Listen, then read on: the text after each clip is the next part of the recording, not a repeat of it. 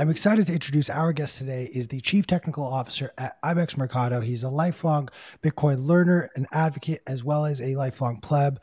Rafa Cordon, welcome to the show. Hey Q, how's it going? Happy to be here. Excited welcome. to have you. Rafa, for our audience who may not be as familiar with you, do you mind giving them a little bit of background on who you are and how you got into Bitcoin in the first place? Sure. So I'm Rafa Cordon. I'm the CTO at IBEX. IBEX is a Bitcoin payments company. We help these merchants and enterprises get onboarded on, on, onto Bitcoin. So our job is to bring Bitcoin to as many people as possible through our enterprise and business customers. How did I get into Bitcoin? I got into Bitcoin back. Well, I read the white paper, the Satoshi white paper in 2011, and and and I read it. It was like ah, too complicated, and I threw it away. A lot of people probably did the same thing. One hundred percent. And I got and the, the, second time that I saw Bitcoin and I finally paid attention back it was back in 2017. I was working at a database consulting company. We did database projects like large database implementations for telcos and financial services firms. And I was doing research on distributed databases. So I came into Bitcoin more from the technical side than than sort of the, the, the philosophical perspective. I was looking at distributed databases and how it, the, the this is technical stuff, but there's this thing called the CAP theorem about the consistency, availability, and the ability to partition a database. And I was trying to figure out how to build a distributed database system for, for generating transactions. And it seemed impossible. And then I saw Bitcoin and I was like, oh my God, this is like somebody this has already solved everything. it is possible to have transactions in a distributed system. The Byzantine general's problem. Ah. I love yeah, it. so that's how I got into Bitcoin, and I, I went through my. I, I, have to confess that I went through my, you know, shitcoin tour of duty back in back in the day. But you know, as a as a, I, I I finally learned that Bitcoin is the only is the only digital money. So I I joined IBEX, and I've been you know building cool stuff ever since. I, I think we're also we're underselling the the the massive success and innovation that IBEX has been part of. Can you tell us, can you give us some of the stats, like really pitch our audience on like why IBEX is amazing? Obviously, you guys have been involved in El Salvador. You guys have been involved with Bitcoin Amsterdam. You helped us uh, set up lightning enabled systems all throughout the conference. You guys have done an incredible amount of amazing shit, specifically related to lightning. T- tell us about it. Hi- give, give me some hype. Thank you. It's been a wild ride for us. This we uh, IBEX started as an OTC desk in, in, in Guatemala to help people in Guatemala buy Bitcoin. Like when I bought my first Bitcoin in Guatemala, I literally like got it from a guy in the street and paid cash. So there was like no formal way for people to access Bitcoin in Guatemala. So IBEX started in 2018 doing that. And when the Bitcoin law was announced back in 2021, a couple of us were in Miami and we realized holy shit, we, we need to go to El Salvador and figure out how to help Bitcoin be successful over there. So we are mo- most of the IBEX guys are from Guatemala, and Guatemala is a four-hour drive away from San Salvador, the capital of El Salvador. So like literally two days later, we drove down to El Salvador and started meeting with businesses.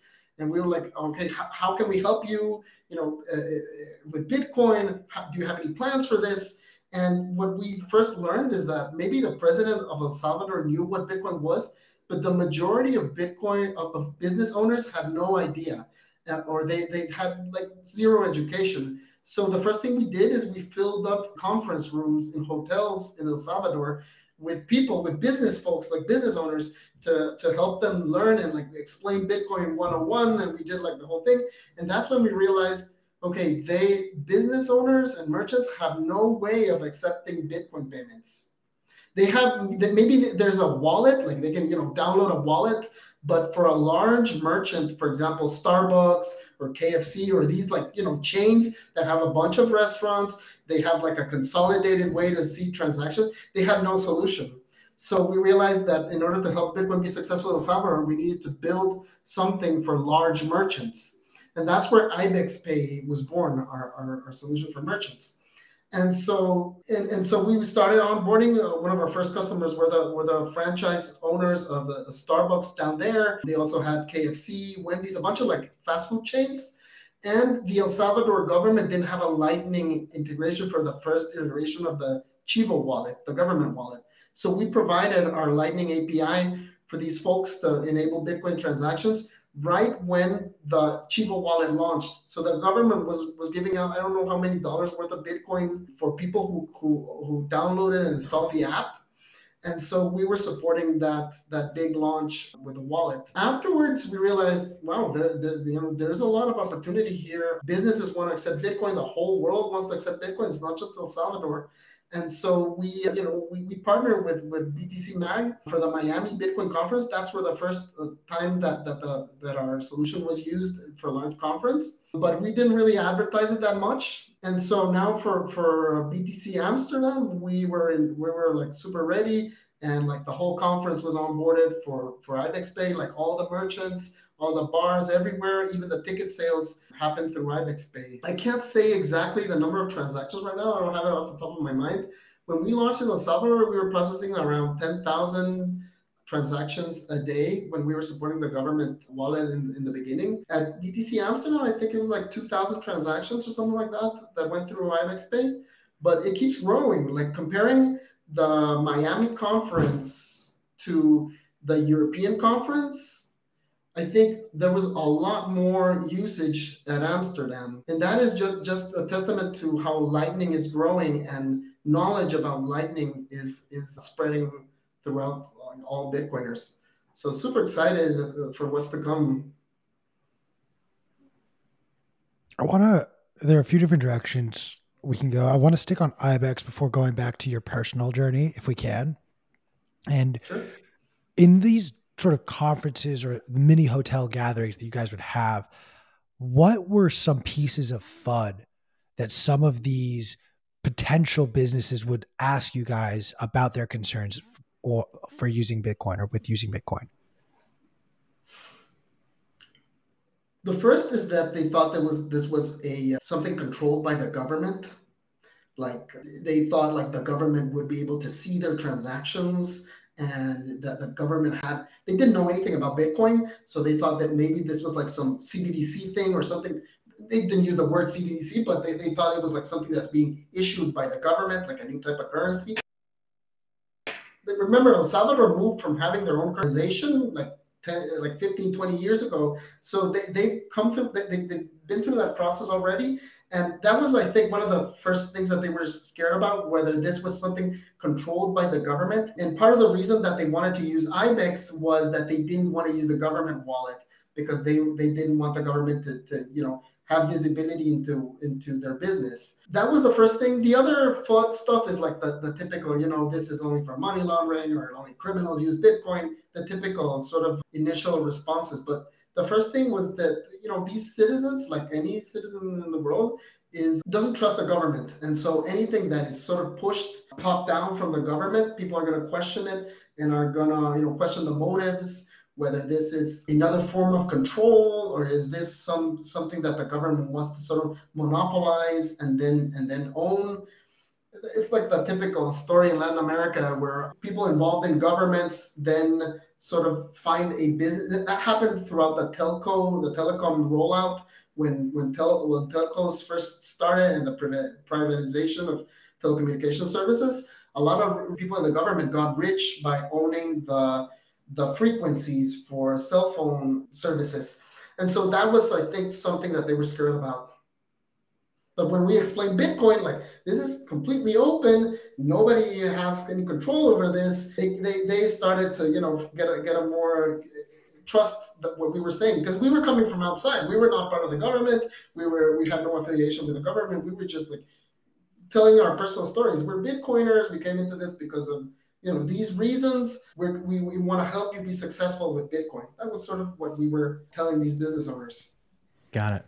And are you guys still involved with the the Chivo wallet? Are you guys still you know helping organizations get get access to the Lightning Network there? No, not not the government wallet. We're not involved in that anymore. I think it wasn't the right fit working with a with a government. I think when the rollout happened, there were a bunch of, of sort of rules programmed into the application that made the user experience not that great. And so I, I, think it was it was really not the right fit for us. It gave us a lot of it was an opportunity to learn for us, and it gave us you know a, a great experience on running like a large Lightning Network operation on a scalable platform and like a resiliency, scalability, all those things that we later incorporated into our, our stack but no, we're, we're not working with the, the El Salvador government anymore. Got it. Got it.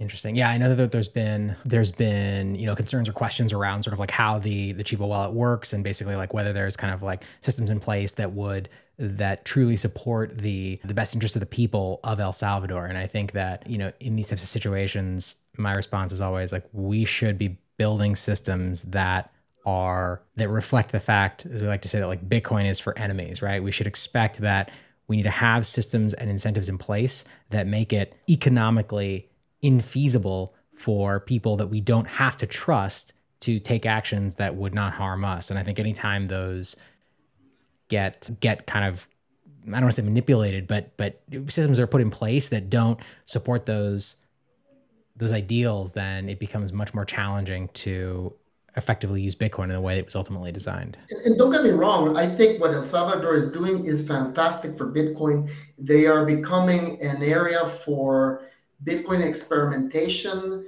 and testing. It, it, happened for us, and there are a lot of other Bitcoin companies that are setting up in El Salvador and building cool stuff that you can actually test out and, and, and, test in a smaller market to see if it's a product that you can take to the world. So I think it was a great decision on part of the government to adopt Bitcoin. I'm, I'm definitely not against it. I'm just saying that that's what business people were were thinking.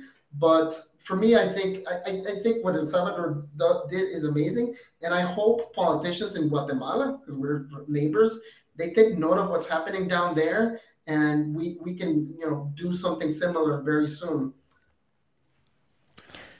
Interesting. What I do you think? Ask, oh, good, good. Just I don't mean to sound like an asshole, but I'm just going to ask it in a very direct way. But we're obviously in a very deep bear market in Bitcoin winter. Have some of the merchants that you guys onboarded, or just some of the people you guys have had conversations with, like just sort of been turned off by the price of Bitcoin, or have they still actually stayed? And have you guys been able to continue to grow despite the price? Well, in El Salvador, we offer conversion. So merchants that's what that's another problem that we solve for, for for merchants. First they needed a platform and then they needed a way to convert payments to dollars. So uh, several of the of the merchants use our conversion service. You we, we have a, literally like a little slider within ibex pay that you can set what percentage you want to keep in Bitcoin and what percentage you want to you want to keep in, in local currency. I don't think they've been turned off at all. The, the merchants continue accepting Bitcoin payments. The whole Bitcoin project in El Salvador has attracted a lot of tourism and, and new people that want to spend Bitcoin. And so are, are accepting Bitcoin payments. Some merchants keep the Bitcoin and some merchants convert the fiat it's i think it, it would be like around 50 50 some people convert and some people keep the bitcoin but at the end of the day, Bitcoin should be tra- it should be transparent, right? This like people shouldn't even know what kind of you know if they're receiving Bitcoin or not. The system just works. Like it, it works so well that you don't have to think about you know what's going on in the background. Just like sending an email, you don't know all the protocols or how it's working necessarily. It just works. And so I don't I don't think merchants have been turned off at all. Um, I think given like the conversations that we have with merchants, they're very excited. And some of these merchants, they have merchants in other countries outside of El Salvador, and they want to roll out the payment solution to other countries. So I want to talk a little bit just on the topic of Bitcoin being a medium of exchange. For a lot of people, especially like myself included, it, it really is a store of value. I get so upset when I have to spend my Bitcoin right now. I will go out of my way to go buy more Bitcoin to spend that rather than having to spend anything that I have already sort of bought, held, and put in cold storage. And I'm curious how you and the team at IBEX are trying to get people to think about Bitcoin at that next stage of money being that medium of exchange. A large, a big thing here is remittances I can speak for Guatemala. I think 15% of the Guatemalan GDP is remittances only. So can you define that term just for our audience? When you say remittances, what do you mean? Remittances are eh, is money that is being sent from people abroad. So there's a lot of immigration from Guatemalans and El Salvador. I think El Salvador even bigger than Guatemala. A lot of immigration to the United States. And so Guatemalans living in the United States, Salvadorians living in the United States, they send money back to their family members. That's that's a remittance. And so Guatemala's economy, the GDP, it's measured in the GDP, around 15% of the whole economy of Guatemala, and I would say like 20, 25% in El Salvador, is based on remittances. So money coming in from expats into the country. And literally 25%, a third of that money that comes in is taken by as commissions or fees by all the different like actors within like the money supply chain when the money comes into into our countries. So bitcoin you know improves this in order of magnitude. And and if people are receiving their remittances or receiving money from relatives in bitcoin it's easier to spend it in bitcoin than to to think of it as a store of value. A lot of many of the people that receive remittances Uh, are so another another interesting fact is in Guatemala, 40% of, of people are unbanked. So four out of 10 don't have a bank account. And, and so they're not thinking about saving a, a large sums of money. Most of the money that, that comes in remittances is spent on daily consumption. And so spending the Bitcoin as just money to spend on, on, on daily consumption is is a is a common thing. I think many people that that that see Bitcoin as a, as a store of value probably come from from other places where these, these are not the typical problems, right? There's not not not remittances or you know remittances are not are not a big thing. I was fortunate not like not to, to, to have to be in that situation, but people who, who are re- receiving remittances for like daily consumption items, it's you know they, they're willing to spend it. And, and an interesting thing that came up when we did the the, the initial El Salvador rollout is that we did like a histogram to see like what was the distribution of transaction sizes. Like and the I would say I think like 60% of transactions in Bitcoin were between two to four dollars worth of Bitcoin. So people were doing were using it for micro payments it's it's always interesting to see and have these conversations around the present day use cases for bitcoins because there is a, a level of privilege that especially uh, Americans get to have in regards to money. And then you turn around and you leave America and you start to really see how and why they need money in real time. In these interactions or in your own personal experience are there things you would like to see further developed or offered for people to be able to use their Bitcoin? I think financial institutions getting onboarded onto Bitcoin, like large, and that's big part, part of our like sales, like uh, our commercial effort is not to onboard like individuals or like small merchants, but to onboard these big companies that have millions of users on their app and just adding Bitcoin into an app like these, like there's this tendency right now of, of this thing called super apps. Super apps, this app that does everything like like WeChat in China, uh, Kakao in Korea. There's several like super apps coming up in, in different countries. And so our focus is helping these super app companies integrate Bitcoin within their apps. And that in and like that's one single effort that you need to do to provide exposure to Bitcoin for like 5 million, 10 million people in one shot. And so that's what, what we're focusing on. And I think I think more financial institutions are getting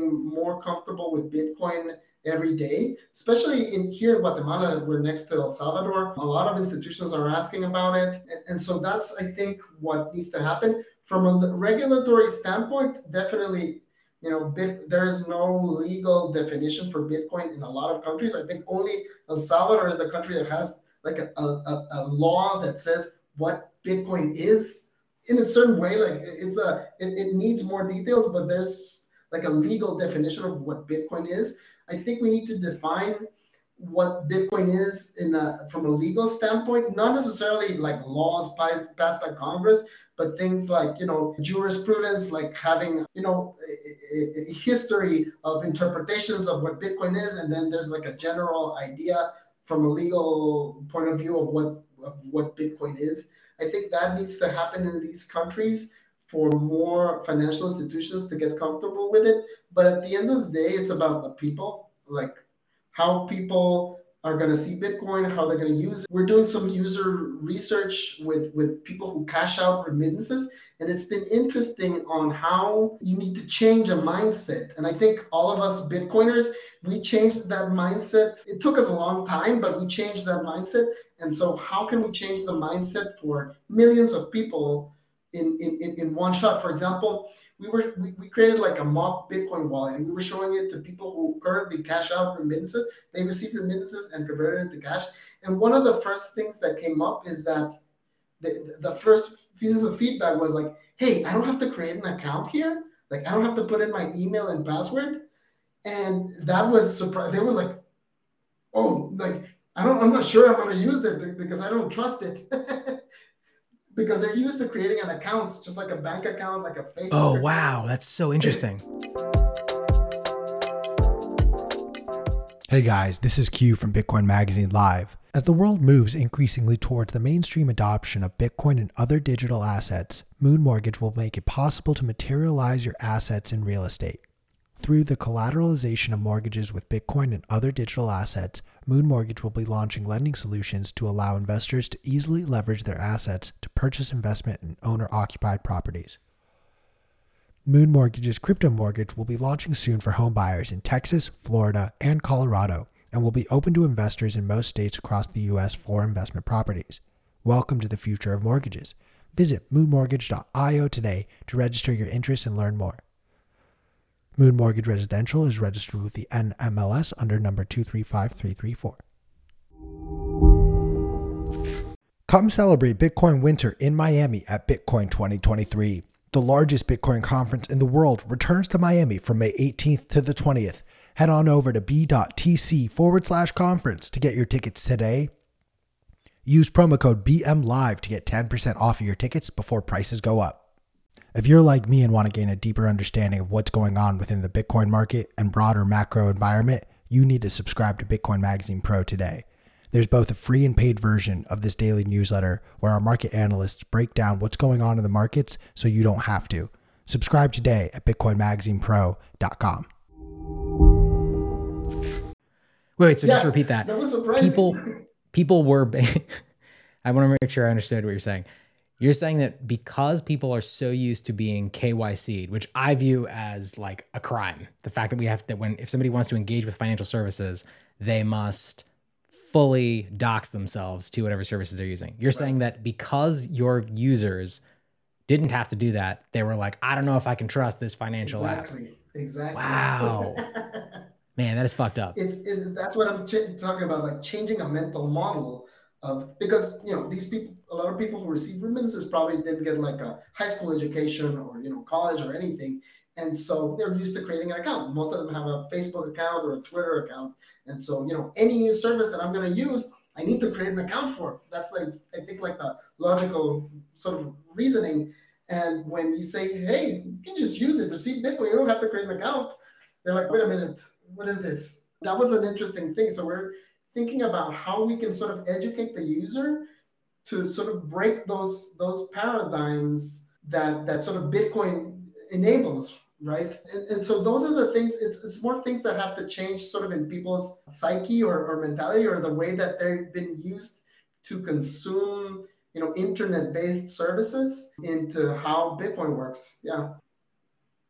I want to interrupt this for just a quick second because the FOMC minutes came out and again, we live in the moment in time where I guess everyone is now a Fed expert and interest rate expert, confirmed another 75 basis point rate hike. Rafa, like, what are your thoughts? You you discovered and, and rediscovered Bitcoin in 2017.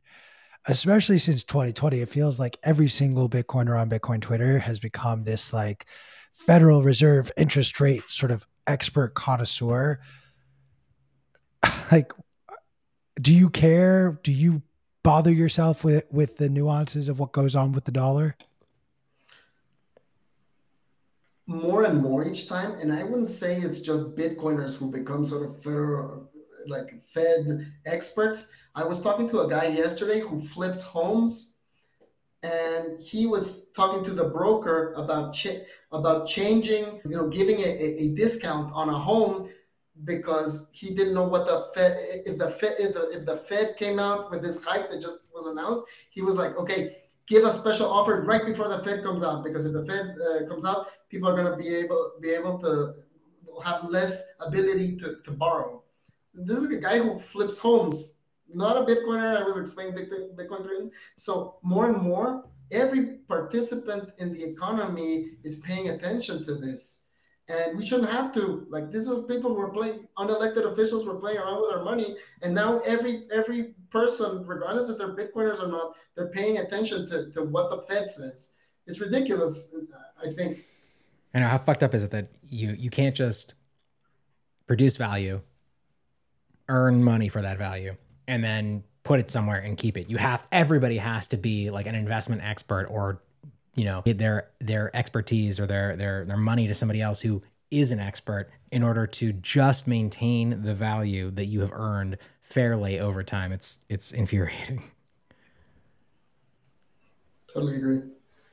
So uh, i want to also actually ask this because you bring up how you know we're starting to see it creep into normie land. You see a real estate developer talking about this but we also were talking about how a country like el salvador they are a dollarized nation and they will feel the effects of things like an increase in our interest rates even more drastically than the next person who wants to buy their second or third vacation home just to Airbnb it out to the next person. I'm curious though if those if people in these other jurisdictions that are stuck using the dollar if they even bother themselves or if they have the time, the bandwidth to do it, or if they just sort of have to, we need to just, I need to make money to send home. I need to make money and sort of live and survive. Ecuador is another example of a dollarized economy, and Ecuador is even bigger than El Salvador. I think this impacts these countries even more than than like Americans, for example, regarding the Fed. There, there was no stimmy check for Salvadorians, right? They only got the inflation, but they didn't get the stimulus check, right? And they're using dollars, but but the stimulus check only goes to, to you know people in the United States, but the Salvadorians who, who use the dollar, they don't get the benefits. Like all the all these policy decisions, they only get the the the you know the the bad part. I feel, and so I don't know like at the micro economy level if people who are sending remittances are looking at I, I, wouldn't be able to answer that question, you know, to see if these people are are looking at the at the um, at, at what the what the Fed is doing, but it definitely impacts them. You know, we, we've seen price prices going up in all of these countries, and especially in dollarized countries, prices have gone up. El Salvador, Guatemala, Guatemala's not dollarized, but we, we like this is affecting everyone, and and I think long term we something has to change. I, I think more and more countries like El Salvador, I think Ecuador could be another good candidate because of what the government did with with the, the switch to the dollar.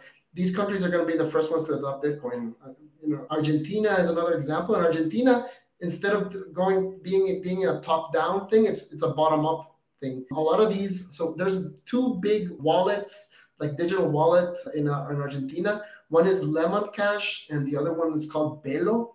They already support Lightning. I, I know Belo already supports Lightning, and so people are starting to use Bitcoin in Argentina, but it's it's more of a grassroots thing than a government push. So I, I think it, it's gonna slowly, but it's gonna happen. It's definitely gonna happen here. So I want to shift this back to Bitcoin because ultimately, and, and I'll just leave it at this. Once again, the market decided how much they wanted the rate hikes to be, and the Federal Reserve just did what the market is, almost like we're overpaying 12 white people to make decisions that the market itself will just make for itself. Wait, I'm you're saying that the Fed You're saying the Fed does not actually control the direction of the market? No, no, no. They they do only so far as they think they do. It's so like I was I was making the joke that they don't control shit. They basically are a reactive agency, even though they present themselves as a proactive agency. You are one of I think the the metaphor I'm trying to present is like, you know that kid that, you know, you you you're babysitting, you gotta make him feel special and important, but in reality, like you're just you're doing your own thing. You're you're off, whatever teacher gives this one kid something to keep themselves busy. That kid thinks he's super important, special, turns in a report. Everyone's like, yeah, cool, great job. Meanwhile, the rest of the class worked on like the actual project that was supposed to be taken care of and done. That's what the market and the Fed. The Fed is the, the little kid that you just got to keep busy. The illusion of choice. Yeah, I think. Absolutely. Rafa, I'd love just if you can share in your opinion, why do you think Bitcoin is a superior form of money specifically as it relates to a medium of exchange? It's a bearer asset, instant settlement, extremely low fees. It's a digital native currency. I, I think so. So Guatemala has a hundred. There's eleven cell phones for for every ten persons. The, wow. Yeah. there are a lot of places in Guatemala where there's no electricity, but you can get cell phone signal. Oh, that's amazing. That is an amazing stuff. Yeah. and so I, I, why do I think Bitcoin is the best medium of exchange? Because it's it's the best money anybody can have. I think, and a lot of these, like 40% of unbanked people, it's not that the banks are evil and they don't want to, you know, provide services for 40% of the people.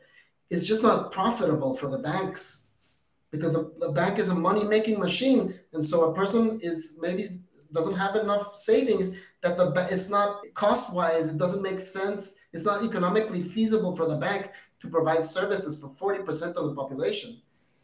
And so providing digital money should not providing access to digital money should not be a profit making business i feel right? It should it, it, it's it's a commodity it's a you know a digital uh, digital commodity that uh, that anybody should ha- have access to. And so that's that's why i feel like in my sort of latitudes that's that's the struggle that i see people having. For example workers i, I talk to people who, who have farms. The workers they take their phone to work only because they can charge it at work because back home they don't have electricity. So they they, they go to work in the farm they charge it the phone in the farm and then they take it home and use up the battery during the rest of the night and then go back to work again and charge it again. And so, how can we provide financial services for these people? How can these people get access to digital money? The only way I feel is through Bitcoin. So, what are some of the technical challenges, you know, as the CTO of, of, of IBEX? And by the way, is it IBEX or EBEX? Depends on what language you're speaking. what, what, what, whichever. You're IBEX in English. okay. Uh, what are some the, There's a running some... joke, just so you know, Rafa, that P pronounces every single business and name incorrectly on this show. I'd say it's not. It's not everyone. It's we're talking literally like, everyone. It's it's like at least it's no more than ninety percent.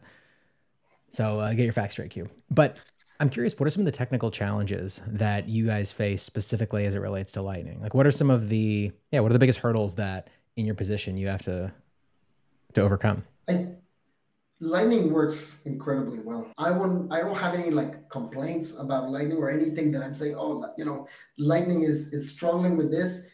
Whenever we use Lightning, it works perfectly. There are some small things. For example, invoices have too many characters so for implementing like being able to send money with feature phones instead of smartphones, there's a protocol called USSD for sending. That's the protocol that, for example, M-Pesa uses in Africa for sending money through phones. The invoice is too long, and so it doesn't fit inside the, the protocol. So a workaround is using Lightning addresses, which are much smaller. So you can encode a lightning addresses within a text message and it doesn't you know fill up the whole text space. But those are like small challenges. I think lightning it's incredible. I think there's there's on the on the non-custodial side i think there's a lot of development that can that can help bring non-custodial lightning services to more people. Right now no, going non-custodial requires either significant technical skills or it's a pretty bad user experience. Because if you you're running for example a, a, a, like a small lightning node on your phone for example like Breez has been doing recently every time you open the app it needs to resync the the lightning node. And so you know if somebody's gonna for example in our case where people pay in bitcoin when when somebody says, "Oh, can I pay in Bitcoin?" and they pull out their Bitcoin wallet, and the merchant has like pulls out the, the, the wallet and then has to wait for an hour for the Lightning node to sync on the phone. It, it's not a it's not a great experience. That's why. But so so I think.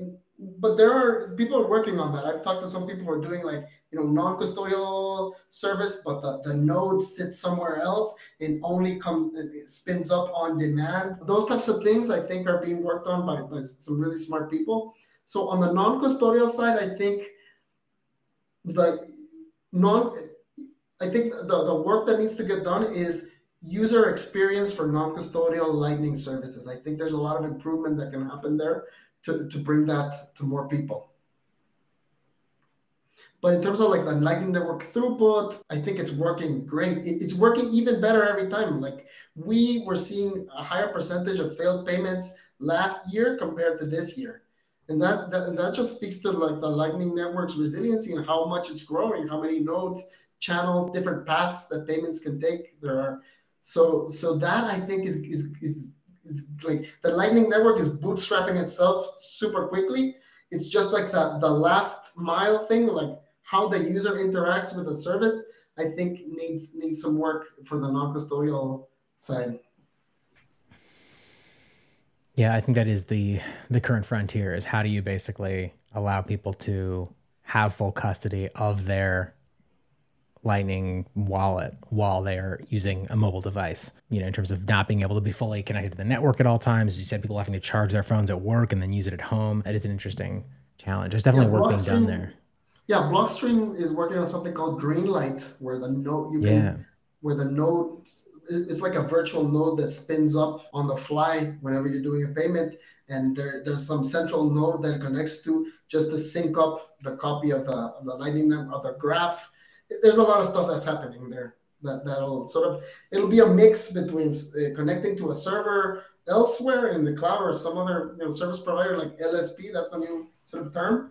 And it's a lightning service provider yeah. Yeah. Hmm interesting so what?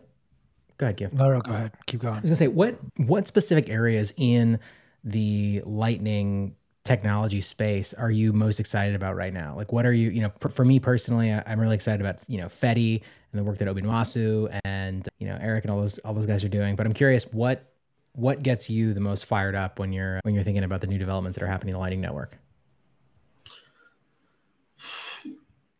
What I said, user experience user experience. Our mission at IBEX is to help bring Bitcoin to as many. To, our mission is to bring, make Bitcoin easy, easy for companies, easy for, for individuals. And so, how can we make Bitcoin easy for these billions of people who are not Bitcoiners?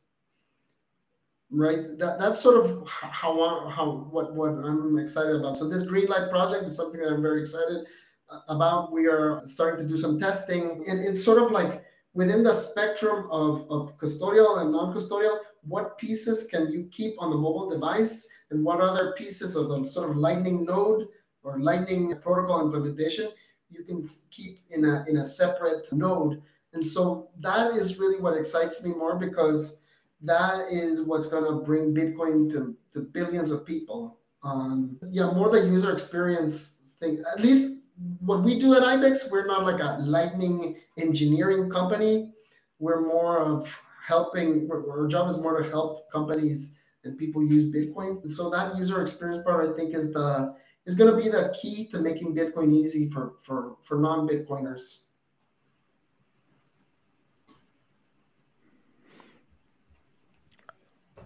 I want to just also go back a little bit, Rafa, and ask maybe a stupid question, but I'm not the technical person. P is. When you bring up how there were a lot of failed payments last year, more so than you guys are seeing this year. What were some of the things your team was concluding caused those failed payments?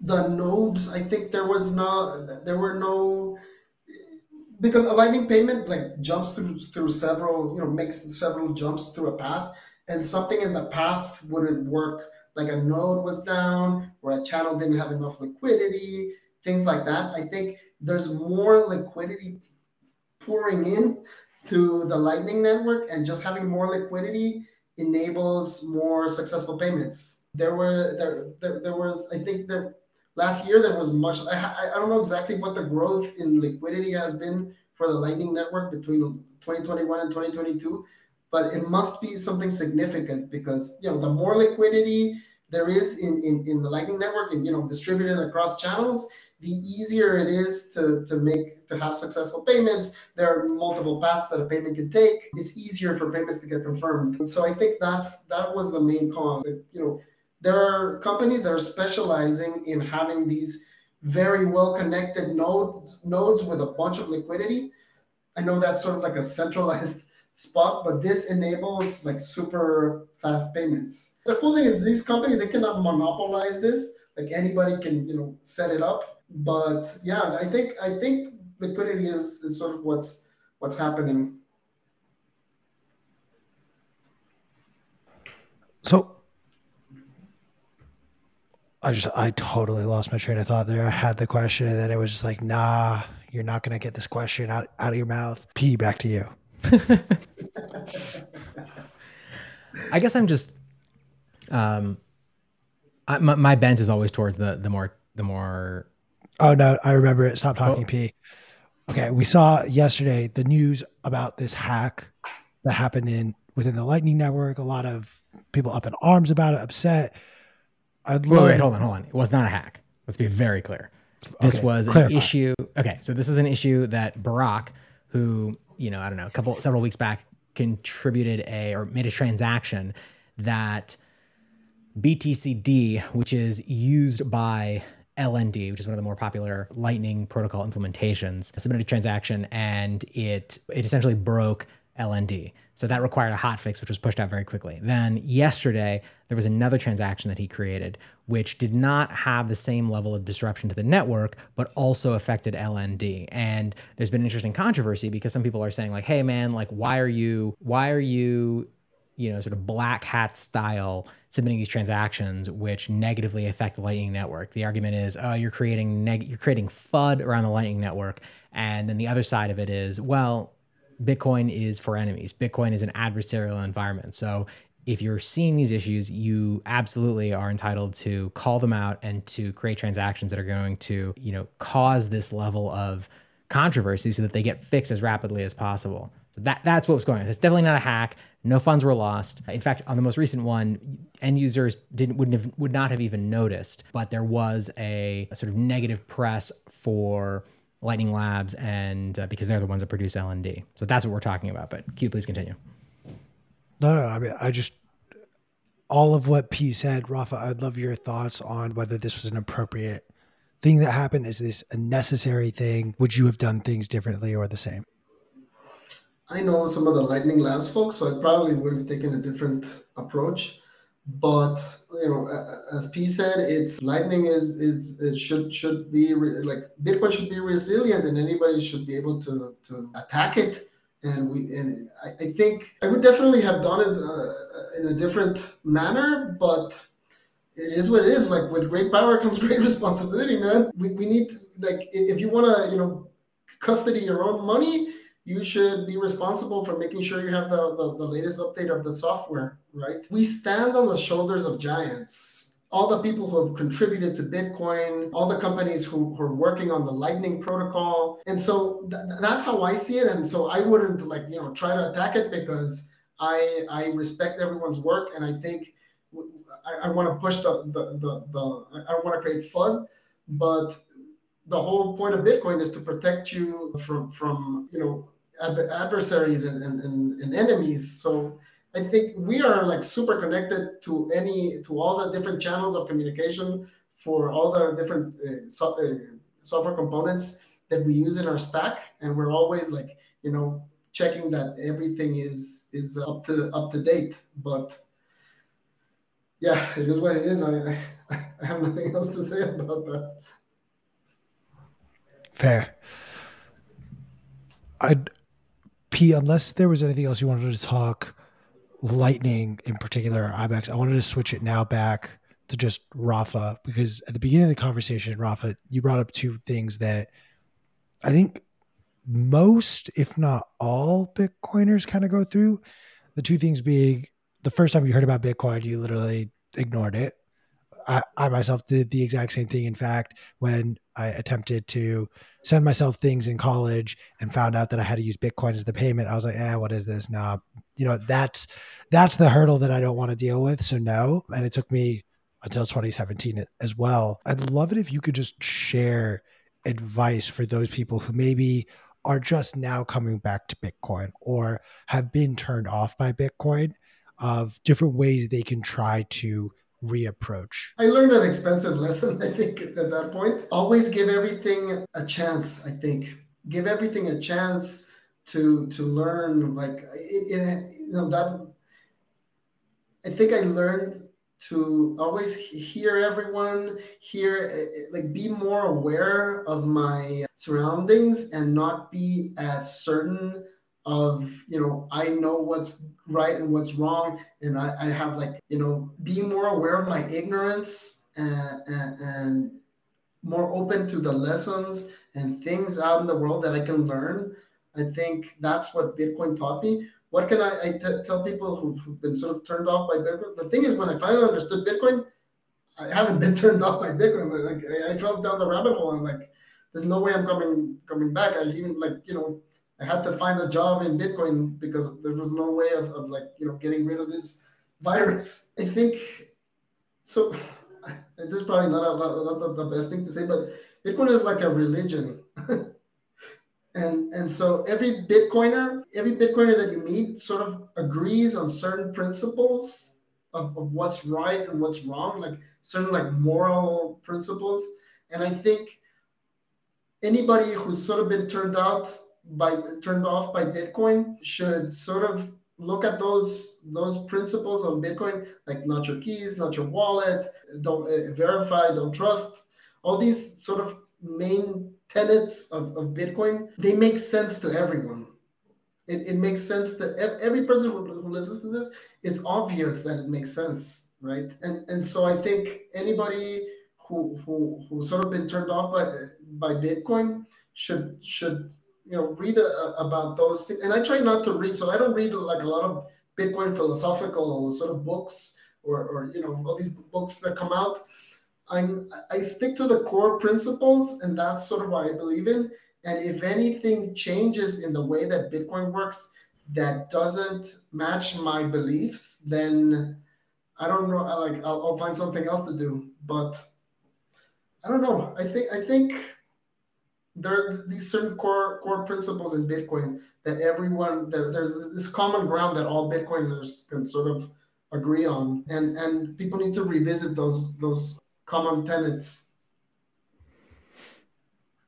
So I don't agree with that, quite frankly, Rafa. Oh, really? I will I will say like there's a degree where I I do agree, and that is, you know, there are fundamental core values that most Bitcoiners should have based on what Bitcoin offers. But we're entering this iteration where, and we talk very openly about this on the show, like Bitcoin is not meant just for people who have a certain viewpoint or vantage point about the world or think this should be done by the government or should not be done by the government. Bitcoin is genuinely meant for everyone and, and all ideas to be absorbed by it that said, of course, there are certain things like, you know, being a freedom oriented person versus being a more state oriented person. Like, one of those types of people is more likely to find and discover and really understand Bitcoin. But I frankly think, and I find, especially, you know, Bitcoin Twitter being what it is, like, there's a lot of hypocrisy there there's a lot of hypocrisy of like i want my ideas to go through and you know i believe in bitcoin so therefore this idea is right and just and your idea is just flat out wrong and i think that divisiveness is incorrect and not actually a, a true tenet and value of Bitcoin. There's this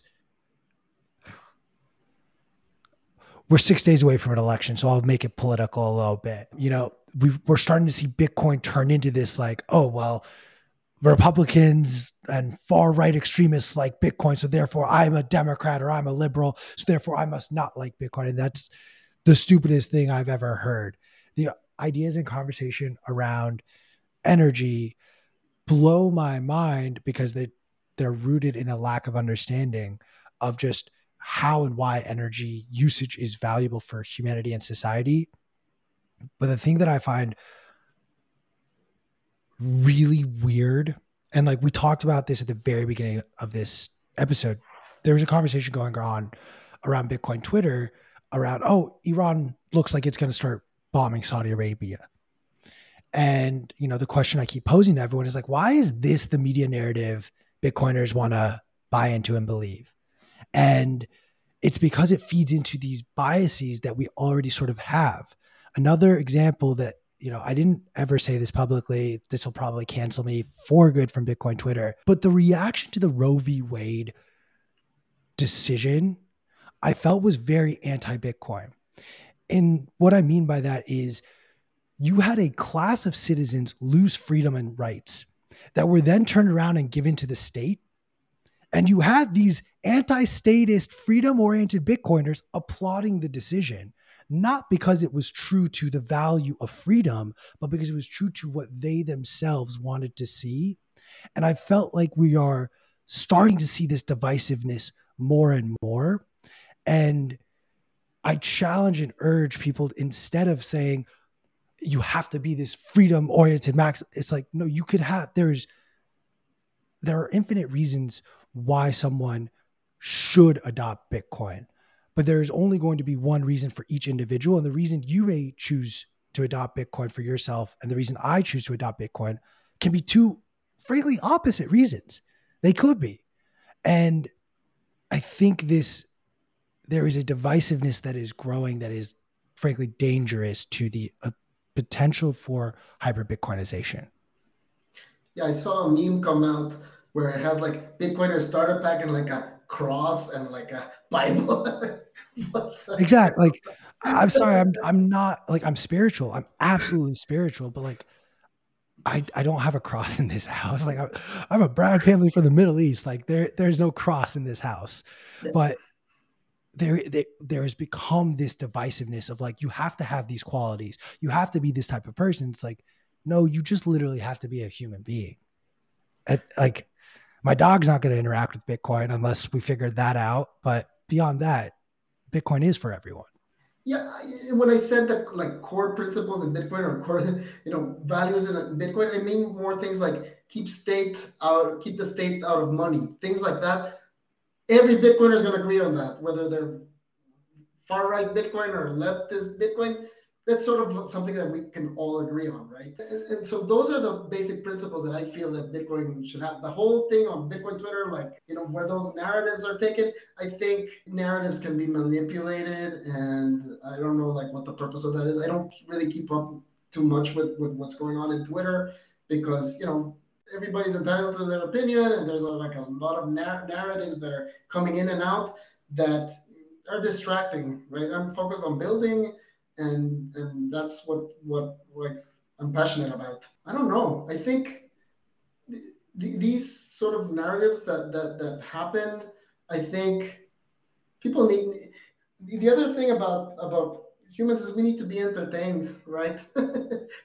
we need to be this have a distraction, have something that entertains us. We need to gossip.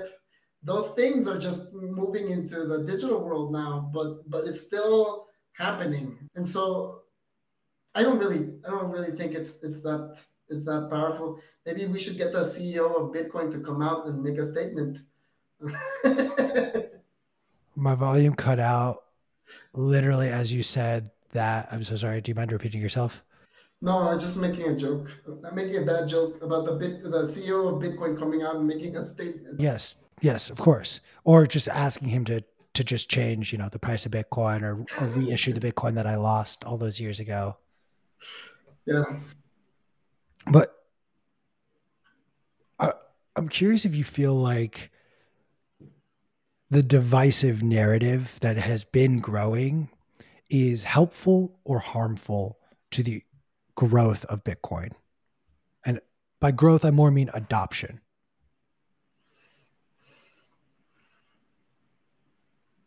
I don't think it's relevant.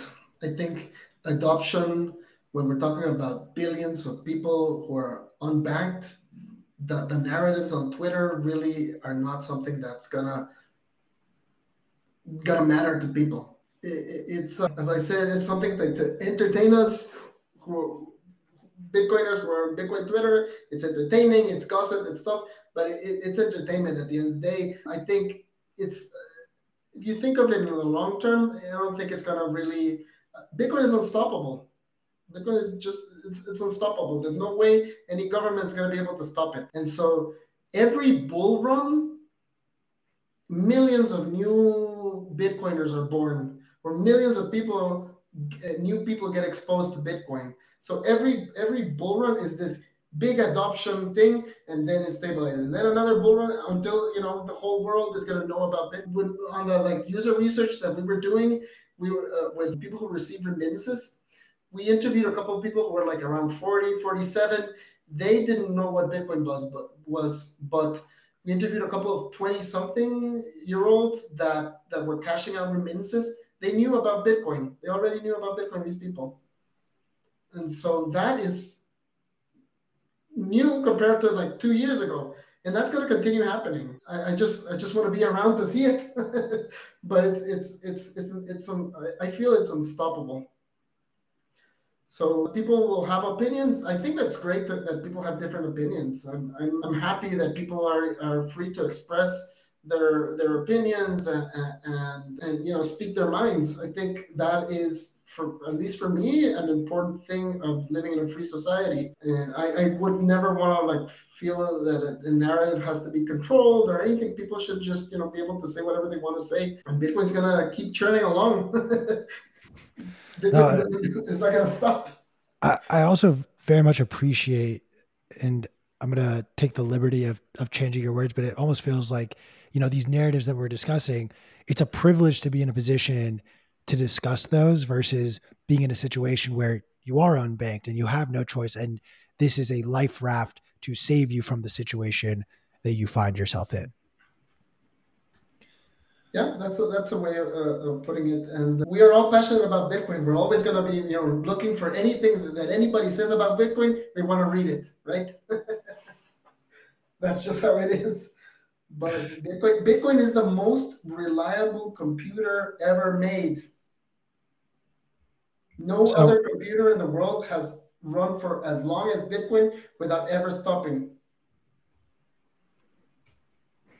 And I think that's an important note. Like there was, I think Chris, correct me if I'm wrong. There was a long block wait time over the weekend as well. And then last weekend there was also like an almost, I think it was 80, 85 minutes. Yeah of a block time and like crypto people were like oh look bitcoin stopped but like it didn't stop. It continues to go. And i love if you can just kind of you don't need to nor do i want you to discuss what shitcoins you went down the path of. But can you just share for some of our audience members who may be lost who may be in the weeds of shitcoins what first drew you away from bitcoin? And then what was it that brought you back to say like, yo, this is all just stupid. Bitcoin is the only real valuable digital currency. I think how easy it is for programmers was what brought me to other places. Like building stuff on other crypto platforms was easier than building on Bitcoin. And that's what sort of made me interested in, in, in exploring other areas. But there is so much irresponsibility and bullshit in those spaces that there was a point where I couldn't like keep up anymore with like what, was going on. Like it felt it's it, morally irresponsible to continue down that path instead of building something for the future and something that I'm gonna look back on and feel proud of myself of having contributed to to humanity and to advancement of, of, of you know human society, and that's where and that's why I want to work in Bitcoin. That's what what what, me, what keeps me here is that you know I'm proud of what I do, and I, I didn't feel proud of other uh, of working in other in other areas. Bitcoin is is a, a solid platform. It's it's it's it's, uh, it's it's something that yeah, I think I think it comes down to that being proud of the work that I do. As everyone should be. So P has Rafa convinced you to stop shitcoining? I haven't shitcoined since 1978. Also, Rafa, did you know how old do you think P is? Genuine. Oh my question. god, this old chestnut. we have beaten this horse horse to death and said You say that. You say that, and yet I still get laughs. Thirty-five. If you add a one to the beginning of that close, number, very close. a I'm the oldest person on the stream, so the joke is that I am a Highlander, which of course I am, and I've been around forever. He continues to freeze his body and then defrost it to That's re-enter society and civilization. He has seen a lot of things. Half He's in penny an style. Encyclopedia of knowledge. The only the reason that the, that the show is always from the shoulders up is because below this is the cyborg body. Nobody has seen me in person in years. I, I want to ask a totally different question. One of the things that I I, I I'm I read a lot of science fiction, and I feel like the a lot of fiction inspires a lot of the positive changes that we see in society, and wh- I'm curious what fiction we talk a lot about things like the mandibles which is not science fiction it's more like science fact. But i'm curious if there's anything that is outside of bitcoin that you focus your energy on that impacts how you think about bitcoin and what those things might be meditation. I think you know self-knowledge stoicism as, as i said when i was when i was lit- when i was like first looked at bitcoin i just threw it away. I, I read a white paper and i didn't like think about it. I need to be more open and aware of my surroundings. I think being practicing that the ability of being um, i don't know what the word is maybe mindful i don't know but being more open to to listening to new things. I think is a process of being a more mature per- person as you get older of not like not never discarding anything just because it doesn't fit my current mm, you know frame of mind. And so people are, are i think i don't know. I, the the i think outside i don't really do a lot of stuff outside outside of bitcoin and my family. That's pretty much all i do. But meditation and, and, practicing the, the ability to to you know remove yourself from your drop your ego and you drop your like your the, your preconceptions and men, mental things that sort of block you block you from seeing the world as it is. I, I think those are practicing that is a is something that's very very powerful. And i think a lot of people are doing it more and more. It, you know some people may do it through through meditation others through like psychedelics but diff- there's different ways of sort of removing your your ego or the, the mental sort of blockers that you may have and be more open to to to new things and to listening about uh, to, to looking at the truth of, of, of the world. There i think society is more and more moving towards that. Not, not everyone like a lot of people there's a lot of like distractions in social media and things like that that pull that that you know pull people away from from from focusing on themselves. But I, I think that's that is like one thing that's gonna help us uh, or, or, or or change the way that society works in the future. Being more mindful of those things is, is not just a technological thing it's a it's an evolution towards like more self-awareness that that is gonna that is quickly changing your your perception of things. For, for example, Bitcoin, right? How many paradigms did I have to break in order to understand Bitcoin, right? I looked at Bitcoin from the technical side. I was like, this is cool. But then on the sort of philosophical thing, on the philosophical perspective of you know what is money how does money work what is value i had to go through down down that rabbit hole of nick szabo's blog posts i don't know if you read nick szabo his his all his research and stuff is incredible and so i went through down that rabbit hole and and, and it, helped it helped me understand that there's there's more to to the world. More there's more to money than than than, than what meets the eye. And uh, yeah, I think that's sort of what what we're sort of evolving towards in a certain way. What do you think? I'd love to hear what you think. Hugh, I'm going to let you take this one first. Just oddly about the mentality, or specifically what? Rafa, you want to you want to rearticulate the question so oh, Q no, can. Uh, yeah, yeah. So I think your question, P, was what advances or new changes in like science fiction do you think are do you think are affecting the way society behaves? I think that was the question. Just the idea of the metaverse. I think it's like making us dumber. Like candidly, it's this idea of, oh, like let's let's do this. Let's focus all of our energy over here when in fact we have so many broken systems in place and we are rather than trying to fix the money we're more worried about let's get a bunch of digital art set up in a digital environment because that is where the future of our society will live. Man, I'm still waiting for my flying car and hoverboard and self-tying Nikes. All right. Robert Zemeckis promised me these things very, very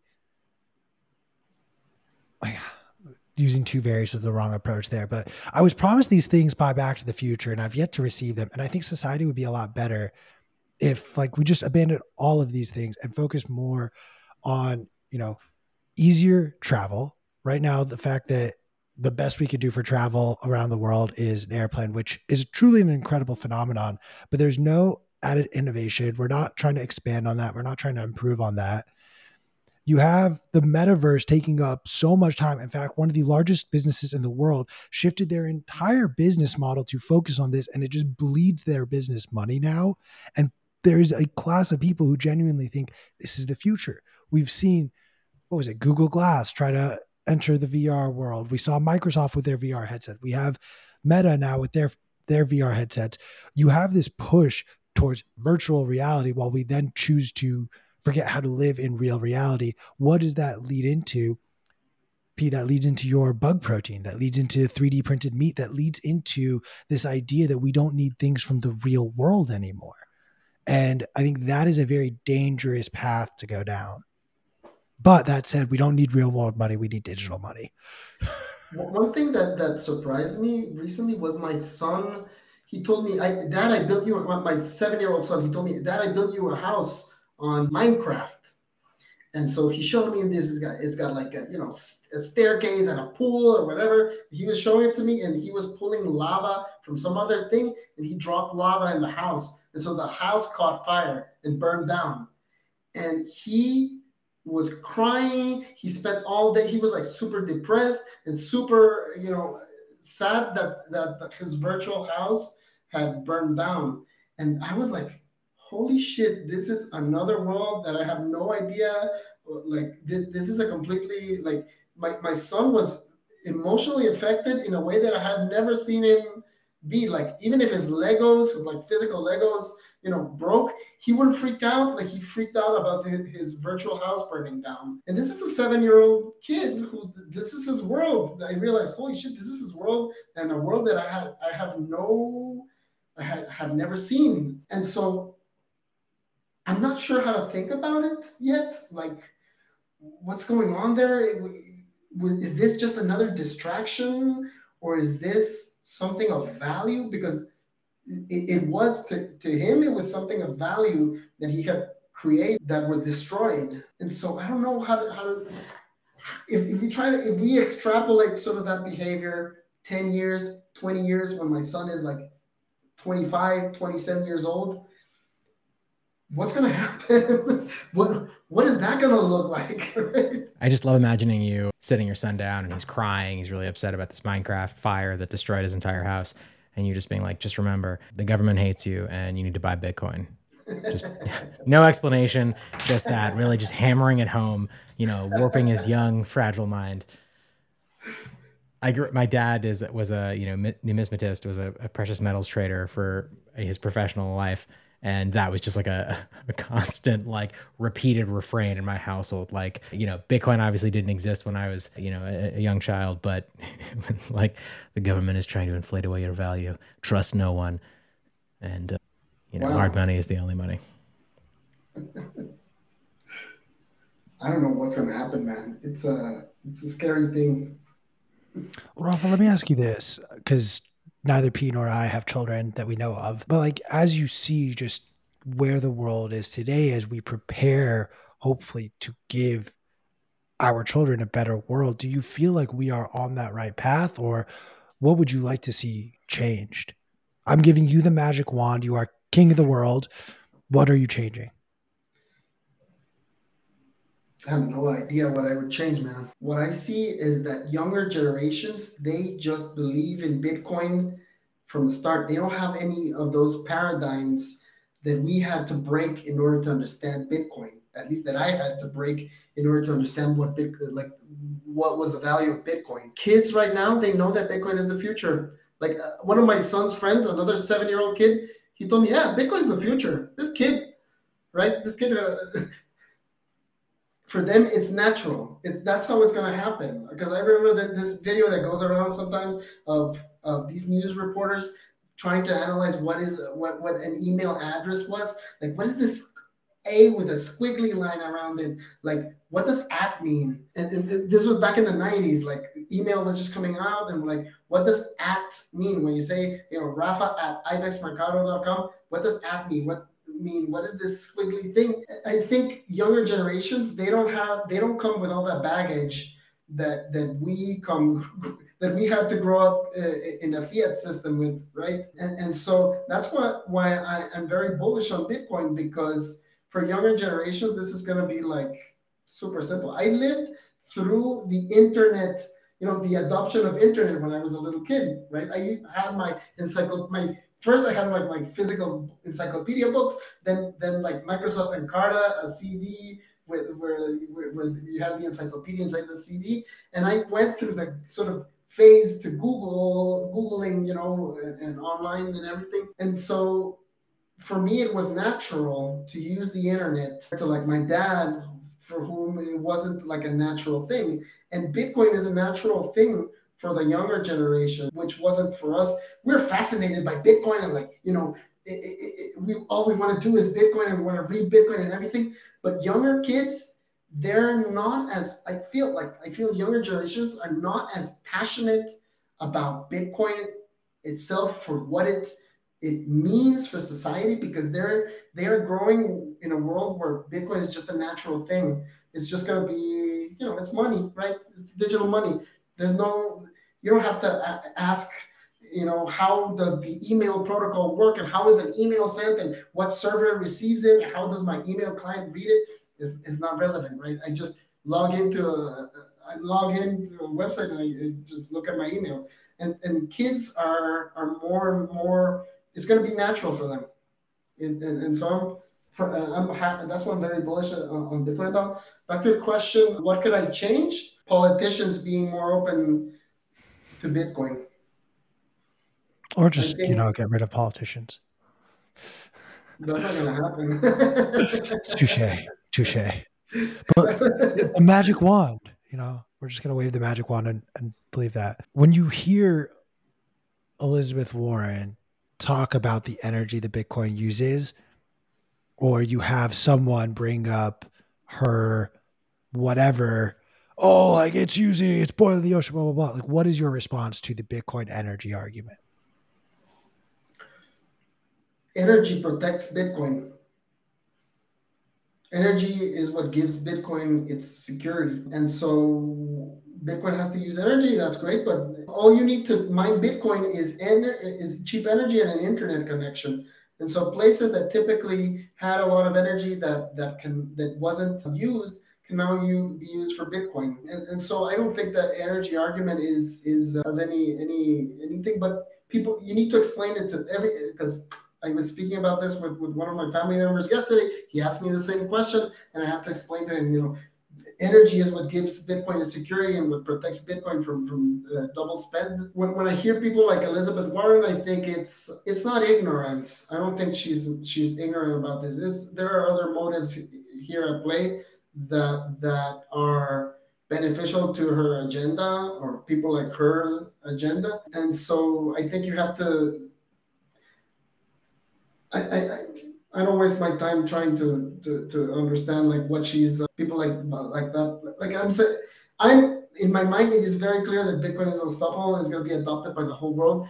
It's just a, a matter of time. So these people can say whatever they want. It's okay. I don't I don't you know I don't have an opinion about it, and that's that's it, right? People are going to attack Bitcoin from every angle, always. And the more mainstream it becomes, the more it's going to be attacked.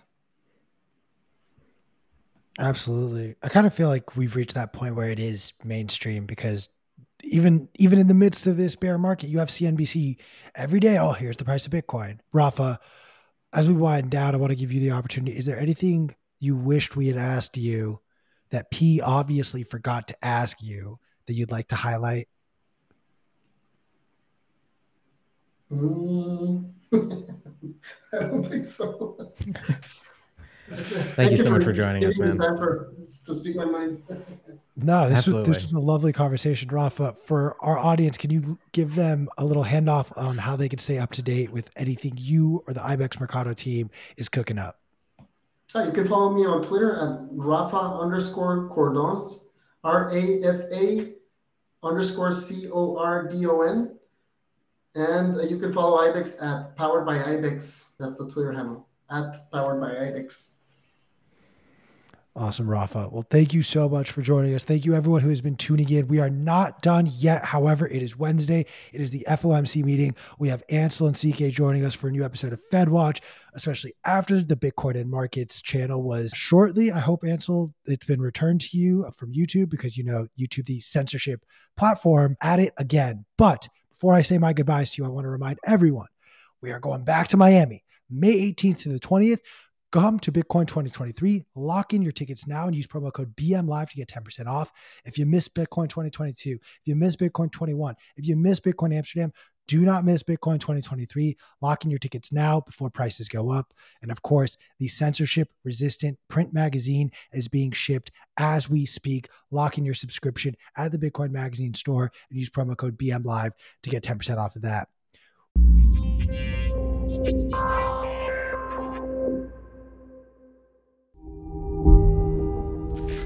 Hey guys, this is Q from Bitcoin Magazine Live.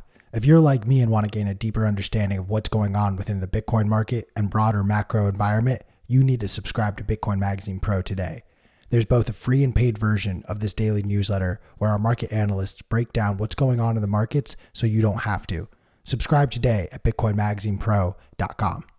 The censorship resistant issue of the Bitcoin Magazine print edition is available now Grab your copy at your local Barnes & Noble store or head on over to the Bitcoin Magazine store and use promo code BMLIVE to get 10% off of your order today.